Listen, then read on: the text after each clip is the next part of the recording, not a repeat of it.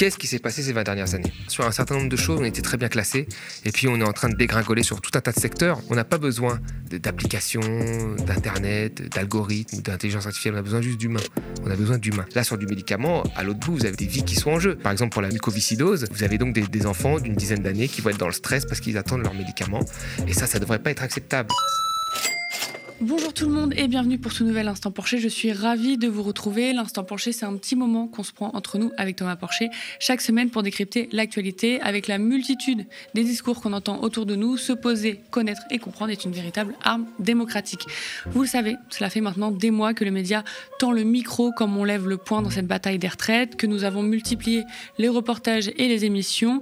On le rappelle, le média fait beaucoup avec peu, avec quelques caméras, micros et une vingtaine de travailleurs et travailleuses. Nous sommes au plus près des luttes. Cette année encore, nous sommes restés libres et indépendants grâce à vous, grâce à votre soutien. C'est pourquoi nous lançons cette campagne de dons. Nous avons besoin de 100 000 € pour pouvoir continuer. Nous vous rappelons que pour ceux qui paient l'impôt sur le revenu, ce sont des dons défiscalisés à hauteur de 66%. Si vous donnez 100 €, 66 € vous seront reversés par les services des impôts. Un don pour sauvegarder votre chaîne d'infos et de combat, le média des luttes de celles et ceux qui luttent. Pour celles et ceux qui le peuvent, rendez-vous sur soutenez.lemediatv.fr.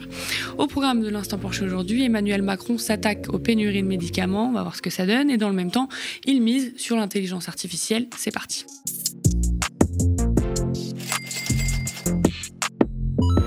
Des pénuries de médicaments en France en 2023, vous en avez sans doute entendu parler bien évidemment, cela fait des mois qu'on connaît plusieurs pénuries de médicaments et que les professionnels de santé alertent. Amoxicilline, anticancéreux, antiépileptiques, pilules abortives, paracétamol. En 2020, en pleine crise Covid, Emmanuel Macron déplorait déjà la production hors France et Europe de nos médicaments. Malgré les 800 000 € injectés, des beaux projets et des baisses d'impôts, rien n'y fait. Dès cet hiver, nous avons connu des pénuries. Selon l'étude BVA réalisée par France Assos Santé en mars 2023, 37% des Français ont été confrontés à des pénuries en pharmacie, relève l'Élysée. Et la semaine dernière, mardi exactement, Emmanuel Macron a présenté en Ardèche un plan de relocalisation de la production de médicaments en France, des antibiotiques au paracétamol, 50 médicaments prioritaires, dont 25 dès les prochaines semaines. Le chef de l'État a annoncé le lancement de 8 projets de relocalisation et des investissements publics et privés de 160 000 €. Le misoprostol, l'un des 2 médicaments utilisés pour les IVG médicamenteuses, a été inscrit dans la liste des 450 médicaments dits essentiels et les industriels devront avoir 4 mois de stock, selon le ministre de la Santé François Braun dans Le Parisien. Mais le médicament n'est pas dans la liste des 50 molécules bientôt produites dans l'Hexagone, alors qu'on le rappelle, l'IVG est un droit fondamental et cela fait des mois que les professionnels de santé alertent sur les entraves à l'avortement et les pénuries sur ce médicament.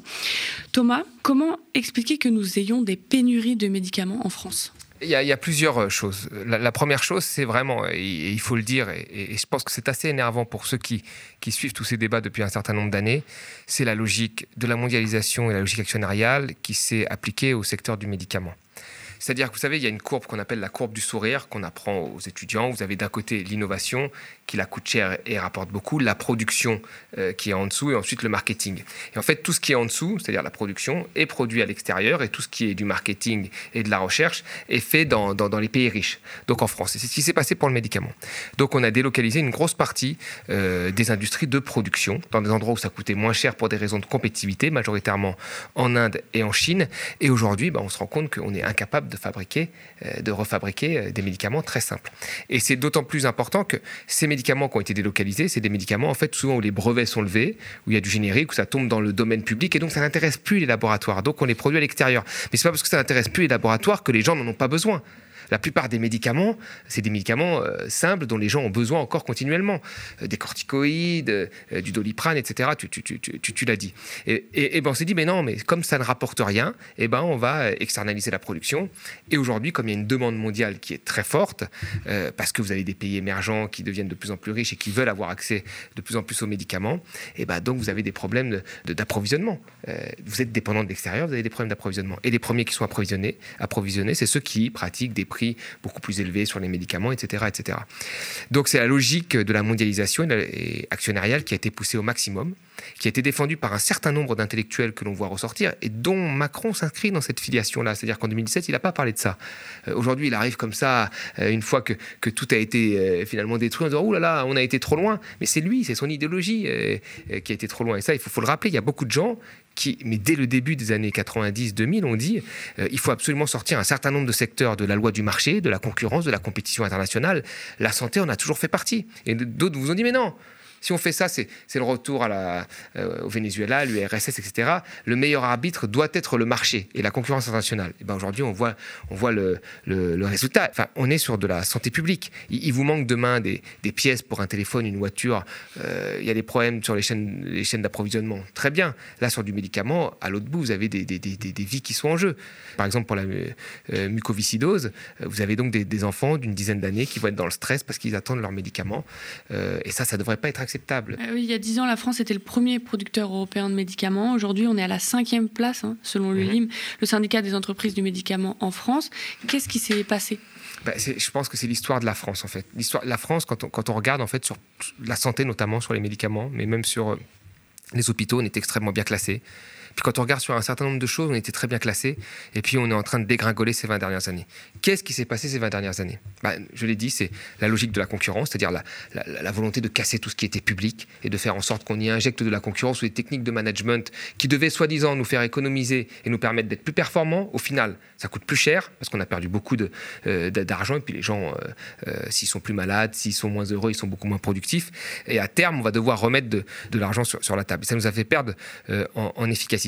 Donc la France est un des pays qui a le plus délocalisé en Europe. On n'arrête pas de nous dire « oui, la France est un pays protecteur, oui, la France est... » D'accord, il y a un certain nombre d'impôts, il y a de la redistribution, mais il y a eu dans le fonctionnement de notre industrie, notamment à cause de grands patrons qui ont été les apôtres de la mondialisation, même si on est en France, ça semble bizarre, mais c'est pas moi qui ai dit qu'il fallait des entreprises sans usine, ça c'est un patron français. Nous avons beaucoup plus délocalisé et le médicament n'a pas fait exception. L'Observatoire de la transparence dans les politiques du médicament dénonce justement que ce nouveau plan ne fait pas avancer sur la question de la transparence des chaînes de production, de qui détient quoi, de qui donne quoi, etc., qu'il n'y a pas de vraie production publique ou de plan public qui est mis en place et qu'il n'y a aucune volonté de sortie du marché. Et je l'ai dit, il y aura 160 millions d'euros investis dans cette branche pour les 25 premiers médicaments. Les 25 autres médicaments prioritaires à relocaliser dans un second temps feront l'objet d'un guichet doté d'une première enveloppe de 50 millions d'euros apportée par l'État, c'est ce qu'a expliqué Emmanuel Macron, et qui a aussi dit vouloir favoriser la prévention pour diminuer le recours à certaines molécules utilisées à mauvais escient, rapporte Le Monde. Est-ce que c'est suffisant, Thomas ? Bien sûr que non, c'est pas suffisant, mais surtout ce qui est marrant avec Emmanuel Macron, c'est que même si, on va dire... ces 160 millions d'euros, c'est mieux que rien. Mais c'est toujours la même chose, c'est-à-dire qu'il s'est passé quelque chose, des entreprises ont délocalisé, pas pour des raisons de santé, pour des raisons de rentabilité et de profit. C'était la seule chose qui les guidait, c'était de faire du profit et de se concentrer sur des matières innovantes qui, elles pouvaient rapporter plus parce qu'elles coûtaient beaucoup plus cher. Donc elles ont délocalisé pour des raisons de rentabilité. Et maintenant, pour les faire revenir, qu'est-ce qu'on fait ? On leur offre des cadeaux. Donc il y a le cadre, les baisses de fiscalité, les lois travail, tout ce qui a été donné pour les faire revenir, on leur offre des cadeaux supplémentaires, alors qu'elles se sont enrichies en délocalisant et qu'il faudrait plutôt leur demander des comptes. Leur dire qu'est-ce qui vous a poussé à faire ça, pourquoi vous l'avez fait, pourquoi vous avez passé la rentabilité après la santé publique. L'industrie pharmaceutique, ça devrait être une industrie un peu différente. Faudrait leur poser ces questions. Et là, non, on leur fait des cadeaux. Voilà, on leur fait des cadeaux. Elles-mêmes nous disent que la France n'est pas prioritaire parce que les prix sont plus chers en Allemagne, etc. Faudrait d'ailleurs voir que l'Europe se penche là-dessus dans sa globalité pour qu'on tape du poing parce que l'Europe vieillit et donc la consommation de médicaments va augmenter très fortement dans les prochaines années. Donc le but de Macron, c'est toujours la même chose, c'est-à-dire les gens ont fait des choses, pour les faire revenir, on ne va pas mettre la puissance publique de manière extrêmement forte en se disant on va faire en sorte que telle entreprise y ait tant de pourcentage du public pour qu'elle ne délocalise plus, et ainsi de suite. On va faire un petit chèque, on va faire un cadre avantageux, un petit chèque, parce parce que là on parle de la santé, c'est un petit chèque, hein, beaucoup plus faible que celui dont on va parler après, qui est donné à l'intelligence artificielle, c'est un petit chèque. Mais on met un cadre en espérant qu'il revienne. Et donc on ne change pas finalement le fond du problème. Le fond du problème, c'est la mondialisation, la concurrence mondiale, la recherche de baisse de coûts pour faire du profit. Et là, c'est quand même un problème. Il va falloir à un moment fixer des limites au capital, surtout quand il s'agit de santé publique. Sachant que, disons-le, hein, en France, une grosse partie de cette industrie est subventionnée par le public, puisque les médicaments sont remboursés, etc. Donc ça incite les gens, on ne se prive pas pour des médicaments, et c'est une bonne chose. Donc l'achat de médicaments est subventionné par la force publique. Donc la force publique a aussi son mot à dire. Et on a des gros groupes industriels de la pharmaceutique qui sont français. Donc il faut à un moment dialoguer avec eux. Il ne faut pas leur, juste résumer son action à leur offrir un cadre plus favorable en espérant qu'ils reviennent. Technologie de surveillance, Startup Nation, entrepreneur champion, Emmanuel Macron avait de quoi être aux anges au salon VivaTech à Paris la semaine dernière. C'est d'ailleurs là-bas que le président de la République a annoncé 500 millions d'euros de financement supplémentaire pour développer l'intelligence artificielle en France mercredi dernier. Le but de l'exécutif, faire émerger 5 à 10 clusters pour avoir 2 ou 3 pôles d'excellence dans cette volonté de prendre le lead, de soutenir les champions français et européens, ne pas passer à côté et laisser les Américains nous dépasser comme pour les GAFAM, à lui ajouter Bruno Le Maire, ministre de l'économie, qui était aussi au salon. 125 startups ont été sélectionnées pour être soutenues dans le cadre du plan France Tech 2030. Emmanuel Macron n'a pas manqué de défendre au passage ceux qui font de l'argent. Détester les gens qui font de l'argent, ça ne marche pas, je le cite. Devant un parterre d'entrepreneurs, le chef de l'État a lancé « Je suis pour la réussite de ceux qui investissent dans l'économie. Il ne faut pas brider nos entrepreneurs quand ils sont prêts à réinvestir. » Emmanuel Macron s'est félicité d'avoir créé, depuis 2017, un potentiel de business angels, des investisseurs privés. Alors tout d'abord, ceux qui font de l'argent, c'est relatif, hein, et le ruissellement de nos fameux champions nationaux aussi, ils peuvent nous coûter plus cher que ce qu'ils nous rapportent. Et oui, je vous renvoie sur mon entretien avec Vincent Drézet et Olivier Petitjean pour leur livre Super Profiteur, le petit livre noir du CAC 40, parenthèse fermée. Alors on a vu le boom de ChatGPT, le fait de pouvoir discuter avec une intelligence artificielle. Également, les sénateurs ont adopté en première lecture, lundi dernier, une proposition de loi relative à la reconnaissance biométrique dans l'espace public. S'ils disent avec ce texte poser des interdits et définir des principes relatifs à l'usage de ces technologies, les parlementaires ouvrent aussi la voie à un champ d'expérimentation inédit pour des technologies controversées comme la reconnaissance faciale, rapporte Le Monde. Les eurodéputés, eux, ont approuvé mercredi un projet européen de régulation de l'intelligence artificielle. Parmi les mesures, ils souhaitent l'interdiction des systèmes automatiques de reconnaissance faciale, pour le coup, dans les lieux publics. Il y a aussi, il ne faut pas l'oublier, la loi relative à l'organisation des JO et Paralympiques 2024, promulguée en mai, qui permet elle aussi des expérimentations d'ampleur, comme la vidéosurveillance algorithmique qui permet de détecter des comportements considérés comme suspects, des mouvements de foule ou la présence de personnes dans une zone interdite.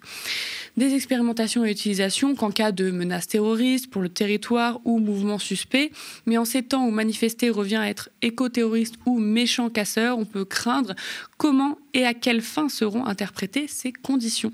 Thomas, qu'est-ce que tu penses de ce boom, de cette arrivée de l'intelligence artificielle ? Moi, j'ai vu l'arrivée d'Internet et je vois en fait qu'il y a un petit peu les mêmes travers. C'est-à-dire que tout le monde parle de ça comme une révolution qui va changer qui va faire disparaître un certain nombre d'emplois, qui va nous permettre de gagner en productivité et qui va nous apporter tout un tas de très bonnes choses. Alors probablement, mais je fais attention parce que finalement Internet, c'est ce qu'on nous avait promis et c'est pas du tout ce qui s'est passé en réalité. Et aujourd'hui, il faudrait à un moment dresser quel a été l'impact d'Internet en positif et en négatif sur nos vies, et on se rend compte qu'il n'y a pas que du positif. Donc moi, je fais attention à ça. Alors, je vois qu'on dit souvent que c'est là, par exemple, la fin des enseignements, qu'il ne va plus y avoir de profs, que maintenant on pourra apprendre grâce au ChatGPT. Je pense qu'il ne faut pas tout confondre. Moi, j'ai été sur l'application pour vérifier. Alors, c'est un premier essai qui peut être perfectionné, mais il y a un certain nombre de fautes, d'erreurs. On met en compétition sur des épreuves, par exemple du bac, des gens avec des intelligences artificielles, on se rend compte que c'est très bien, ils ramassent un certain nombre d'informations, mais c'est pas sur une intelligence artificielle que vous allez apprendre un raisonnement. Vous savez, au tout début, moi, quand j'ai donné mes cours, les gens, dès que vous leur donniez un chiffre, ils allaient rechercher sur Google pour voir si vous aviez raison. Et ils avaient l'impression parfois quand vous vous étiez trompé sur un chiffre, mais parfois vous aviez dit, je sais pas moi, 400 millions et le chiffre c'était 500 millions, ce qui en ordre de grandeur est quasiment la même chose en réalité. Bah, ils disaient, ah, vous êtes trompé, regardez 500 millions, vous avez l'impression d'être plus intelligent que vous. C'est pas parce que vous avez un chiffre que vous avez un raisonnement. C'est pas parce que vous regardez sur Internet un match de foot ou un match de tennis que vous savez jouer au tennis. Le tennis, c'est des mouvements que vous devez apprendre et répéter, et les raisonnements, c'est la même chose. Et c'est pas des choses qui s'apprennent parce qu'on a un résultat rapide ou parce qu'on a beaucoup de chiffres. Et le constat que je fais, moi, quand je regarde Internet, c'est qu'on a eu énormément de données chiffrées, énormément d'informations. On n'a pas été beaucoup mieux en termes de boussole. On est même, on va dire, même plus perdu aujourd'hui. Et la valeur d'un chiffre, aujourd'hui, ne veut plus rien dire parce que tous les chiffres sont remis en cause les uns par les autres, les uns après les autres. Donc, je ne suis pas sûr qu'on ait un impact aussi fort que prévu sur l'intelligence artificielle. Je me méfie. Macron, son intérêt, c'est ce qu'il nous a vendu quand il s'est fait élire en 2017, c'est la Startup Nation. La Startup Nation, ça devait être l'ubérisation de l'économie, ça devait être la solution à tout. Il faut toujours s'en rappeler que quand il y a eu cette crise du Covid, on s'est rendu compte en fait que ce qui était le plus important, c'était l'humain, les premiers de corvée en fait. Et aujourd'hui, je pense que sur tout un tas de secteurs, on n'a pas besoin d'applications, d'internet, d'algorithmes, d'intelligence artificielle, on a besoin juste d'humains. On a besoin d'humains. Or là, on se rend compte que souvent, toutes ces innovations technologiques ont pour but de substituer l'innovation à l'humain. Donc, la plupart des gens, quand ils ont un problème avec leur assurance, avec leur opérateur, ils veulent avoir quelqu'un qui va résoudre le problème. Ils ne veulent pas avoir un algorithme ou un répondeur qui répond, une intelligence artificielle qui dit « posez-moi votre question ». Ils veulent avoir un humain. Et donc, moi, j'ai bien peur, en fait, que sur tout un tas de secteurs, ça se substitue à l'humain pour de mauvaises raisons et pas pour de bonnes raisons. Puis là, avec ce plan de 500 millions, on voit un peu les priorités d'Emmanuel Macron. Tout à fait. On voit les priorités comparé aux médicaments, où là on a vu que là on est sur une offre 3 fois plus élevée, alors que les médicaments ont un impact réel et on le sait aujourd'hui, alors que là on est sur un pari, encore une fois. Mais chaque fois qu'il y a une innovation technologique, et c'est le cas dans le digital, même si en ce moment c'est un peu moins le cas parce que les taux d'intérêt font qu'on finance moins des projets, mais de manière générale ils drainent énormément d'investissements parce qu'on a décidé que c'était ça qui était important, sans en connaître l'impact humain. Et ça c'est problématique. Alors que des choses parfois qui sont très importantes, et là, dont on connaît, ils vont attirer moins d'argent parce qu'il y a moins de possibilités de faire de plus-value financière. Ça fait le Emmanuel Macron moderne, des temps modernes.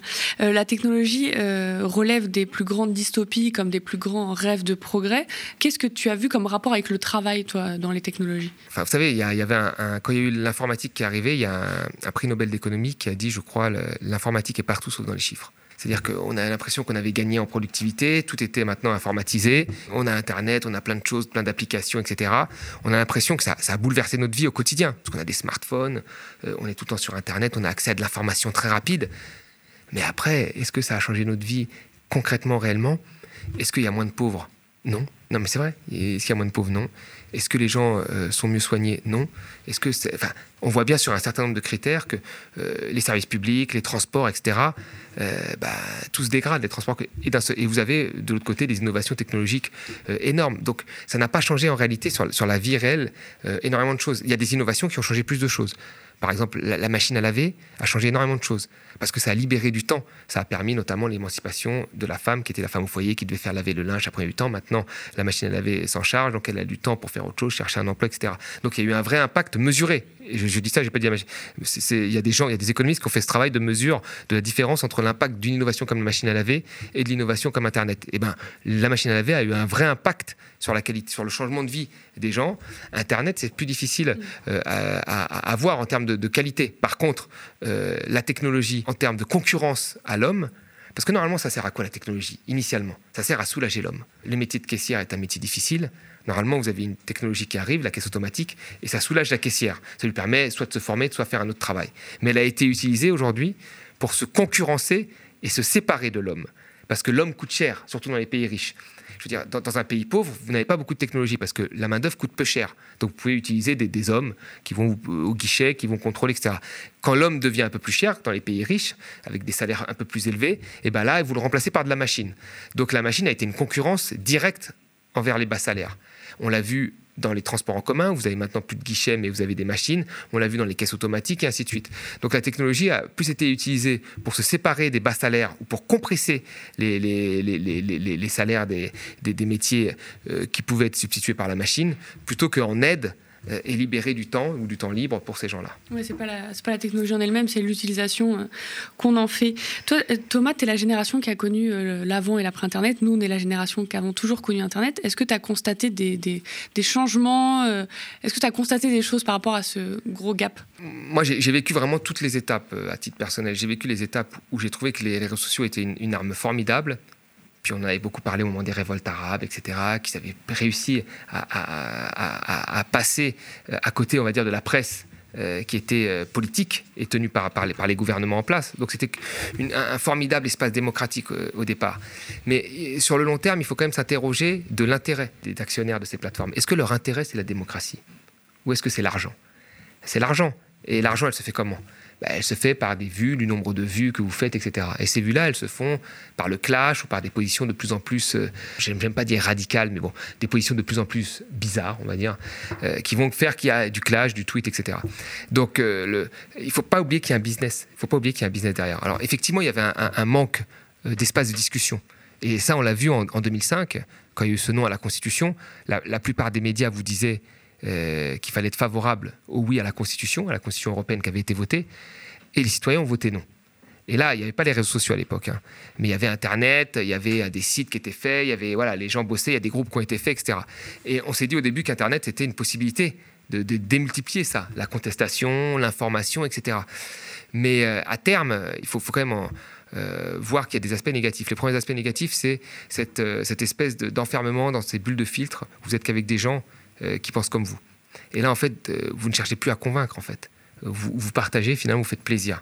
Et ça, c'est un problème. Et puis, en même temps, vous avez une dystopie, vous avez l'impression que les gens qui vous entourent, parfois, pensent tous... Enfin, que le monde entier pense comme vous, alors que c'est juste peut-être 1000 ou 2000 personnes sur Twitter qui pensent comme vous. Ça, c'est vraiment problématique, parce que parfois, vous êtes enfermé dans une bulle qui ne reflète en rien la réalité. Et d'ailleurs, les réseaux sociaux n'ont rien à voir avec la réalité. Je veux dire, vous voyez des choses qui se passent sur les réseaux sociaux, qui vont parfois être des thématiques extrêmement importantes, portées par la jeunesse, qui est beaucoup sur les réseaux sociaux, c'est une bonne chose, mais la réalité des faits, c'est que la France, l'Europe vieillit de plus en plus, que ces vieux-là votent, qui font gagner majoritairement en Europe la droite et l'extrême droite. C'est ce qui se passe réellement. Donc il faut faire très attention aux dystopies que l'on peut avoir sur les réseaux sociaux. Et puis après, il y a une vraie influence sur l'apprentissage. C'est-à-dire que les vidéos courtes de TikTok, on fait que, voilà, maintenant, il faut avoir une information très rapide. Les caractères très faibles de Twitter, il faut avoir une information très rapide pour être convaincu. Alors que parfois, les choses méritent un peu plus de réflexion et de temps. Et à l'époque du non à la Constitution, où moi, j'avais suivi quelques groupes de travail comme ça, c'était du temps beaucoup plus long, de la profondeur.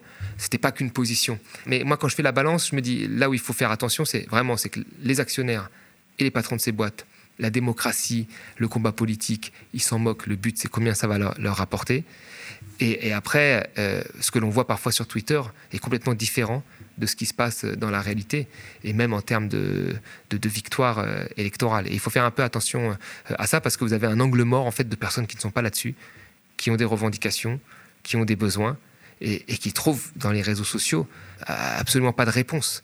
Et l'erreur, en fait, que font même certains grands médias, c'est de refaire ressortir des choses qui se passent sur les réseaux sociaux dans la vraie vie, et donc parfois avec des débats assez particuliers qui, en réalité, sont des petits débats au regard des problèmes des Français de manière générale. En fait, la sélection qui se fait sur les réseaux sociaux est aussi une sélection sur ce qui va être le plus glamour. On ne peut pas Instagrammer une hausse du SMIC. Vous ne verrez jamais quelqu'un Instagrammer une hausse du SMIC. Est-ce qu'on peut Instagrammer le fait d'avoir du retour de médicaments? C'est pas instagrammable. Est-ce que vous imaginez avant le Covid qu'on Instagramme, je sais pas moi, le fait de faire revenir des producteurs de masques? C'est pas possible. Je veux dire, on Instagramme toujours un certain nombre de choses qui vont être glamour. Alors l'écologie est beaucoup plus glamour. Il y a une hiérarchie, en fait, de la glamourisation sur les réseaux sociaux, ce qui fait qu'il y a un certain nombre de débats qui sont très importants, qui vont être beaucoup plus mis en avant, et un certain nombre d'autres débats qui n'ont pas le même poids de glamourisation et de repartage, qui vont moins être mis en avant et qui sont tout aussi importants pour la plupart des Français. Et c'est ça, en fait, les travers, moi, je trouve, des réseaux sociaux. Bon, ce qui est bien, c'est que Internet permet aussi à des médias indépendants qui n'ont pas les sous d'aller sur la grande télé de se développer et d'aller bientôt peut-être à la télé. D'ailleurs, c'est notre sujet. Vous savez, cela fait des mois que le Média tend le micro comme on lève le poing pendant cette bataille des retraites, que nous avons multiplié les reportages et les belles émissions. On le rappelle, le Média fait beaucoup avec peu, avec quelques caméras, micros, une vingtaine de travailleurs et de travailleuses. Nous sommes au plus près des luttes. Cette année encore, nous sommes restés libres et indépendants grâce à vous, grâce à votre soutien. C'est pourquoi nous lançons cette campagne de dons. Nous avons besoin de 100 000 euros pour pouvoir continuer. Nous vous rappelons que pour ceux qui paient l'impôt sur le revenu, ce sont des dons défiscalisés à hauteur de 66%. Un don pour sauvegarder votre chaîne d'infos et de combat, le Média des luttes, de celles et ceux qui luttent. Alors pour celles et ceux qui le peuvent, rendez-vous sur soutenez.lemediatv.fr. Chaque geste compte, alors vos j'aime, partages et pubs autour de vous sont également indispensables. Nous sommes ravis de décrypter l'actualité avec Thomas chaque semaine.